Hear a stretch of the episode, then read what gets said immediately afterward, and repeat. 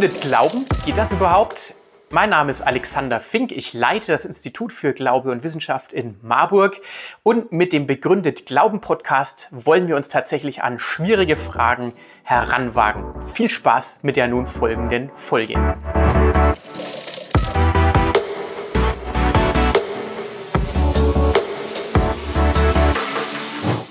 Wenn man so hört, Theologiestudium und so, da hört man ja auch ganz oft so Geschichten, dass Leute da ihren Glauben verloren haben. Würdest du sagen, ja, diese Gefahr siehst du auch, kannst du das nachvollziehen? Oder was hat dir geholfen im Studium, den Glauben sogar noch zu vertiefen im Theologiestudium? Also diese Gefahr sehe ich natürlich nicht, vor allem wenn man an einer Hochschule wie unserer studiert, Evangelische Hochschule Tabor, kann ich nur sehr empfehlen, kleiner Werbeblock. Nein, aber die Gefahr sehe ich auch andernorts nicht, da wo man sich klar macht, dass ein Theologiestudium ein geisteswissenschaftliches Studium ist, wie andere auch, wo verschiedene Positionen vertreten werden. Die sind allerdings nicht schon dadurch richtig, dass sie von Menschen mit Professorentitel vertreten werden. Das gilt auch für meine eigenen Positionen, die sind nicht deswegen richtig, ähm, aber sie sind trotzdem hoffentlich zusätzlich richtig. Ähm, Und was mir geholfen hat, war tatsächlich schon im Studium der Kontakt zu Studierenden aus meiner S M D-Studentengruppe, vor allem in Heidelberg. Da hatten wir so eine Theologen-Clique. Wir sind immer sonntags in den Uni-Gottesdienst gegangen und nachher haben wir Kakao getrunken und über Theologie diskutiert. Und das hat mir sehr geholfen, mit anderen Menschen zu diskutieren und Fragen auszutauschen. Und mein Glaube ist eigentlich eher intensiver geworden in meinem Theologiestudium. Vor allem dadurch, dass ich ihn praktisch ausprobieren konnte. Schon damals viel in der missionarischen Arbeit aktiv war, mit anderen Studenten Veranstaltungen organisiert habe, wo wir zum Glauben eingeladen haben und meine Theologie gleich praktisch ausprobiert habe. Das klingt doch sehr ermutigend und deswegen bist du jetzt auch theologischer Referent im Institut für Glaube und Wissenschaft mit der anderen fast halben Stelle. Und wir haben schon viel über Wahrheit gesprochen heute. Und jetzt denken wir mal drüber nach, ob man heute überhaupt noch von Wahrheit sprechen darf. Darf man noch von Wahrheit sprechen? Vielen Dank. Danke auch. Es gibt ja so Fragen, die sind eigentlich unnötig. Wenn man sie stellt, merkt man schon, wie die Antwort lautet. Zum Beispiel, ist Schnee weiß? Oder ist dieser I C E verspätet? Oder ist der Ausgang der aktuellen Bundesliga-Saison langweilig? Solche Fragen sind eigentlich unnötig. Das Gleiche könnte man auch für den Titel dieses Vortrags denken. Ähm, eigentlich ist der Titel ja schon in sich unlogisch. Darf man auch von Wahrheit sprechen? Indem man eine Frage stellt, setzt man ja die Wahrheit von irgendetwas voraus. Sobald man eine Frage stellt, stellt man etwas in Frage. Um etwas in Frage zu stellen, muss man von irgendeiner Wirklichkeit oder Wahrnehmung der Wirklichkeit ausgehen. Also erhebt auch immer einen Wahrheitsanspruch. Das gilt sogar für die berüchtigte Frage, ist nicht alles relativ? Selbst wenn man das nur als Frage formuliert, setzt man damit die Wahrheit von irgendetwas voraus. Zum Beispiel die Wahrheit äh, davon, dass der Satz irgendwie eine sinnvolle Aussage ist. Dass zum Beispiel die Worte alles und relativ irgendetwas beschreiben. Das wird damit vorausgesetzt. Also etwas, das man zumindest diskutieren an den Frage stellen kann. Das heißt, ihr merkt, ich sage im Plural ihr, ich hoffe, das ist okay, ihr merkt, selbst in Fragen, die noch nicht mal als Aussagesatz formuliert sind, selbst in Fragen stecken schon Wahrheitsansprüche. Und trotzdem halte ich die Frage, darf man noch von Wahrheit sprechen, natürlich grundsätzlich für berechtigt und möchte mir deswegen mehrere Zugänge zu dieser Frage anschauen, mehrere Gründe, die Menschen haben könnten, diese Frage zu stellen oder Anlässe, aus denen sie diese Frage stellen könnten. Der erste Zugang ist die postmoderne Skepsis. Die postmoderne Skepsis, die schon seit mindestens Mitte der siebziger Jahre des letzten Jahrhunderts besagt, naja, ist nicht alles, was wir von der Welt wahrnehmen, genau das, Wahrnehmung, also perspektivisch. Und ist es nicht deswegen schon irreführend, von Wahrheit zu sprechen? Die Wahrheit ist doch immer nur das, was ich aus meiner Sicht wahrnehme. Und sobald ich versuche, sie allgemeingültig zu formulieren, wird es schwierig. Das ist eine typisch postmoderne Skepsis. Der nächste mögliche Zugang sind die säkularen Vorbehalte, vor allem gegen religiöse Wahrheitsansprüche. Ähm, wenn also Menschen sagen, jedenfalls vor allem in unseren westlichen Ge- Gesellschaften, gerade in Fragen der Religion sollte man möglichst keine Wahrheitsansprüche erheben. Das hängt zum einen damit zusammen, dass Menschen mehr oder weniger selbstverständlich davon ausgehen, dass Religion in den privaten Raum gehört und im öffentlichen Raum nichts zu suchen habe. Das denken viele Menschen so, das ist ähm, aber im Grundgesetz zum Beispiel nicht so vorgesehen. Da ist natürlich Religion auch eine öffentliche Angelegenheit und gehört auch ins öffentliche Gespräch. Und es ist schon erst recht in anderen Gesellschaften überhaupt nicht so. Wenn man in andere Kulturen reist, ist das öffentliche Gespräch über Religion ganz selbstverständlich, äh, ganz normal. Das ist also eine typisch westliche, spätmoderne Idee, die ist gar nicht so selbstverständlich, wie es den Beteiligten immer scheint. Es hängt auch damit zusammen, dass viele Menschen in unserer Gesellschaft, jetzt muss man ja sagen, verständlicherweise auf die Idee kommen, Religion könne auch gefährlich sein. Sie haben zu viel von den gefährlichen Seiten der Religion äh, erlebt und dann sagen sie, naja, dann lassen wir mal lieber alles weg, auch die Wahrheitsansprüche, auch vom christlichen Glauben. Und wenn wir die Religion ganz raushalten aus dem öffentlichen Gespräch, haben wir damit vielleicht auch die Gefahr gebannt. Das sind die säkularen Vorbehalte, denen man begegnet, wenn man öffentlich von einem Wahrheitsanspruch zum Beispiel des christlichen Glaubens redet. Ein weiterer Grund, äh, das in Frage zu stellen, ob man in Fragen der Religion von Wahrheit sprechen soll, ist das, was ich gesellschaftliche Ernüchterung nenne. Gesellschaftliche Ernüchterung im Blick auf die Wahrheitsfrage. Wir leben im Zeitalter der Fake News, also der Nachrichten, die manipuliert worden sind. Und interessanterweise ist Fake News eins der Lieblingsworte ausgerechnet von Donald Trump. Der wirft das kritischen Journalisten gerne mal vor. In einer Pressekonferenz hatte ein Pressevertreter von C N N abgekanzelt, also ihre Frage beantworte ich nicht, you are fake news. Ausgerechnet Donald Trump, der jetzt nicht berüchtigt ist dafür, es mit der Wahrheit so übermäßig genau zu nehmen selbst. Ausgerechnet er, das ist äh, etwas, woran George Orwell also seine helle Freude hätte, dass ausgerechnet er seinen Kontrahenten vorwirft, Fake News zu produzieren. Diese Fake News ähm, werden ja nicht nur durch Menschen verbreitet, sondern perfiderweise inzwischen auch durch Algorithmen, durch Social Bots, also Programme, die sich ins Internet einwühlen und vorgeben, Menschen zu sein, aber nur äh, durch eine bestimmte Programmierung dazu führen, dass immer, immer neu äh, eigentlich manipulierte und zum Teil nachweislich falsche Nachrichten verbreitet werden. Äh, zum Teil werden solche Fake News aber auch verbreitet von Verschwörungstheorien. Ich kann das nicht empirisch nachweisen, aber ich habe den Eindruck, und verschiedene Journalisten, die ich zu dem Thema gelesen habe, haben auch den Eindruck, dass die Anzahl der Verschwörungstheorien eher zunimmt. Es gibt eher mehr Menschen, die Verschwörungstheorien anhängen. Es gibt zum Beispiel tatsächlich eine kleine, aber wachsende, anscheinend wachsende Gruppierung der sogenannten Flat Earthers, also die davon ausgehen, dass die Erde wirklich eine Scheibe ist. Kein Witz, gibt's wirklich. Und äh, und die die behaupten, dass alles das, was wir an Fotografien haben aus dem Weltall, alles nur Fake News sind. Und Und wenn man das bis ins Letzte durchdekliniert, kann man das nicht durch Logik aushebeln. Das ist ein geschlossenes System. Ähm, Soziologen sagen, die Zunahme an Verschwörungstheorien hängt damit zusammen, dass sich Menschen zunehmend verunsichert fühlen. Und dann suchen sie ihr Heil in solchen geschlossenen Systemen, die ganz abseitig wirken, aber ihnen, diesen Beteiligten, jedenfalls Sicherheit geben. Und interessanterweise sind gerade die Leute, die Verschwörungstheorien vertreten, oft Leute, die ganz besonders viel von Wahrheit reden und sagen, die eigentliche Wahrheit, wir haben die Wahrheit gefunden, das ist die Wahrheit. Und gerade hier kann dann der Eindruck entstehen, je mehr jemand, je lautstärker jemand von Wahrheit redet, desto vorsichtiger sollte man sein. Gerade die Leute, die so viel von Wahrheit reden, äh, hängen oft ganz merkwürdigen Theorien an. Diesen Eindruck gibt es. Außerdem leben wir im Zeitalter äh, einer wachsenden Anzahl von Autokraten, also von Menschen in vormals eigentlich demokratischen Ländern, die innerhalb dieses Systems nach oben gelangt sind und dieses System langsam aushebeln. Und es hat noch den Anschein der Rechtsstaatlichkeit, aber es ist immer schwieriger geworden, Wahrheitsansprüche öffentlich zu äußern und der Wahrheit zum Recht zu verhelfen. Und wenn es da um Dopingvorwürfe, flächendeckendes Doping geht, dann ist das vergleichsweise harmlos. Es ist zwar auch ungesund, aber es ist immer noch harmloser als andere Themen, die da zur Debatte stehen. Jedenfalls kann da der Eindruck entstehen, selbst wenn es Wahrheit gibt, lässt es sich ja doch nicht durchsetzen, es lässt ihr nicht Gehör verschaffen. Es kann resignativ werden, wie das Ganze wahrgenommen wird. Meine These ist allerdings, dass gerade diese gesellschaftliche Ernüchterung auch eine Chance ist, weil Menschen merken, Moment mal, wenn wir auf die Rede von Wahrheit verzichten, wenn wir Wahrheit nicht mehr ernst nehmen, nicht mehr öffentlich nach Wahrheit suchen, kommt irgendwann das dabei raus. Und das, was noch in den postmodernen Seminarräumen der siebziger, achtziger und neunziger Jahre so schön als intellektuelle Spielerei äh, durchgeführt worden ist, Wahrheit ist ja nur perspektivisch und äh, es ist ja nur ein soziales Konstrukt, äh, das wird auf einmal beunruhigend ernst, wenn Menschen, die an der Macht sind, die Wahrheit so verbiegen, wie es ihnen in den Kram passt. Und es gibt Menschen, die müssen handfest darunter leiden.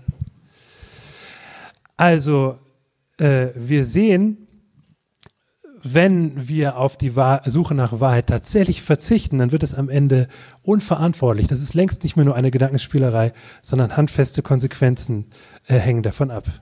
Gehen wir also an diesen drei Zugängen zu der Frage, darf man noch von Wahrheit sprechen, entlang, nehmen wir sie so ein bisschen auf, behalten wir sie im Hinterkopf und versuchen dann zu zeigen, ähm, dass von der Wahrheit zu sprechen, und zwar gerade von der Wahrheit des christlichen Glaubens zu sprechen, das ist sowohl, ne?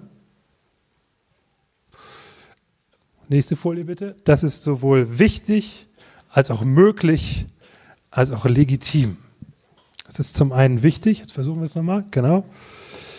Es ist zum einen wichtig, äh, damit wende ich mich gegen die Menschen, die sagen, es ist unwichtig, von der Wahrheit zu reden, denn sobald ich von Wahrheit spreche, muss ich das Wort eigentlich in Anführungszeichen setzen. Wahrheit ist doch selbst nur ein Sprachspiel. Wenn intellektuelle Menschen Sprachspiel sagen, dann meinen sie meistens, hier spielt jemand mit Worten, aber die Worte sind im Grunde austauschbar und haben keine tiefere Bedeutung. An der Stelle kann ich mir den Hinweis nicht verkneifen, dass der Erfinder des Wortes Sprachspiel, nämlich Ludwig Wittgenstein, das überhaupt nicht so gemeint hat. Ludwig Wittgenstein hat in seiner Sprachphilosophie, in seiner Spätphilosophie den Begriff Sprachspiel entwickelt. Damit meint er nicht, dass Sprache nur ein Spiel ist, sondern er meint, dass Sprache immer handlungsbezogen ist.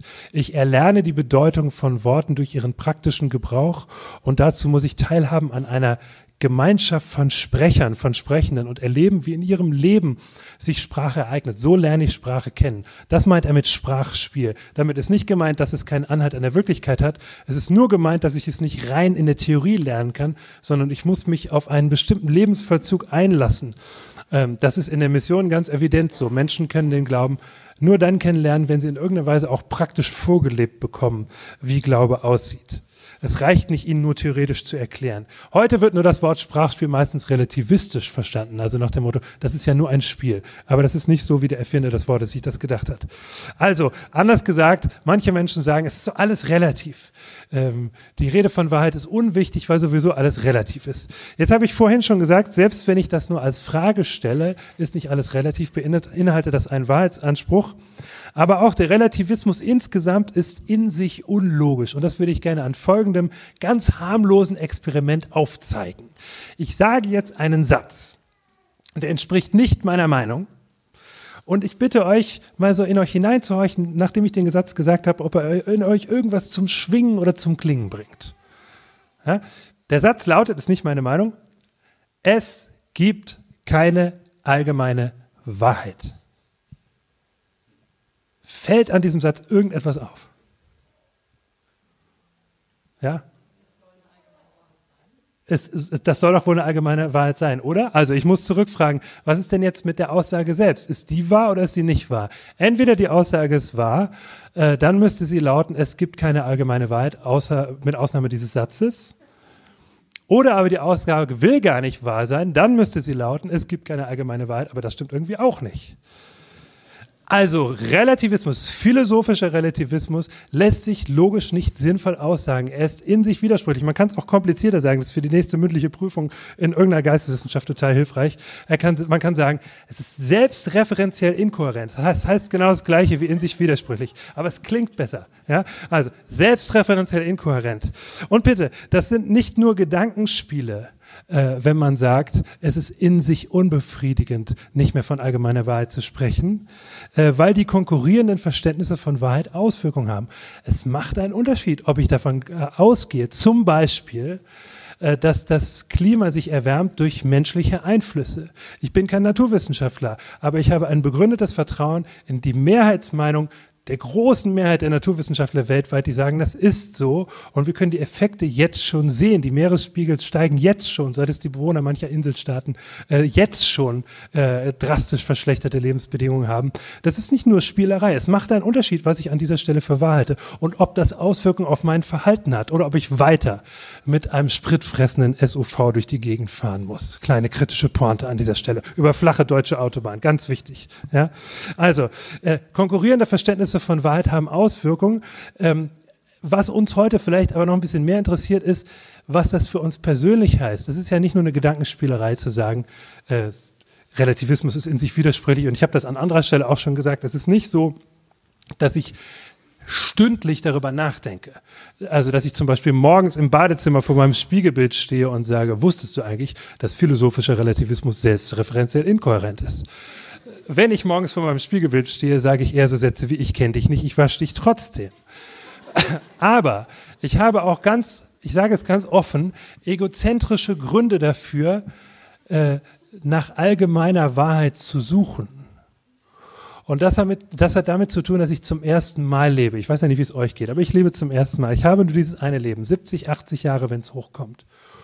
Und mir ist dieses eine Leben viel zu kostbar, als dass ich mich zufrieden geben könnte mit weniger als verlässlicher Wahrheit. Ich will etwas finden, auf das ich mich ganz und gar im Leben und im Sterben verlassen kann. Und ich glaube, das in Jesus Christus gefunden zu haben. Also es ist eine Frage meines eigenen Lebens, eine existenzielle Frage, ob ich verlässliche Wahrheit finde. Nicht nur ein theoretisches Spiel. Deswegen ist die Frage nach Wahrheit wichtig. Es ist außerdem möglich, nach Wahrheit zu fragen. Und damit wende ich mich gegen die Haltung, es sei unmöglich, von Wahrheit zu reden, gerade in weltanschaulichen Fragen, weil doch die Wahrheit einer Weltanschauung niemals für alle anderen unzweifelhaft beweisbar sei. Nochmal, manche Menschen sagen, in weltanschaulichen Fragen sollte man nicht von allgemeingültiger Wahrheit sprechen, weil doch keine Weltanschauung allen anderen unzweifelhaft beweisen kann, dass sie recht hat. Und wer es dennoch behauptet, sagen manche Menschen, wer das dennoch behauptet, dass er aber doch recht hat, mehr als die anderen, der stellt sich philosophisch ausgerückt auf einen Gottesstandpunkt, und den haben wir nun mal nicht. Keiner von uns steht auf Gottes Standpunkt. Dazu kann ich nur sagen, das stimmt. Keiner von uns hat den Gottesstandpunkt. Und ich denke, wir haben zu Recht Vorbehalte gegen Menschen, die den Eindruck erwecken, dass sie ein bisschen unter zu viel Selbstbewusstsein leiden. Folgende Story habe ich von dem Boxer Muhammad Ali gehört. Ich weiß nicht, ob sie stimmt. Vielleicht ist sie auch nur gut erfunden, aber es geht nur ums Prinzip. Muhammad Ali war ja ein großer Sportler, aber auch von relativ wenig Selbstzweifeln getrübt. Saß in einem Flugzeug auf einem Langstreckenflug, und das Flugzeug geriet in Turbulenzen. Die äh, Schilder leuchteten auf, Sicherheitsgurt anlegen. Alle legen den Sicherheitsgurt an, nur Muhammad Ali nicht, sitzt breit in seinem Sitz. Eine Stewardess kommt zu ihm und sagt, Mister Ali, auch Sie müssen den Sicherheitsgurt anlegen. Muhammad Ali sagt, Superman braucht keinen Sicherheitsgurt. Daraufhin sagt die Stewardess, Superman braucht auch kein Flugzeug.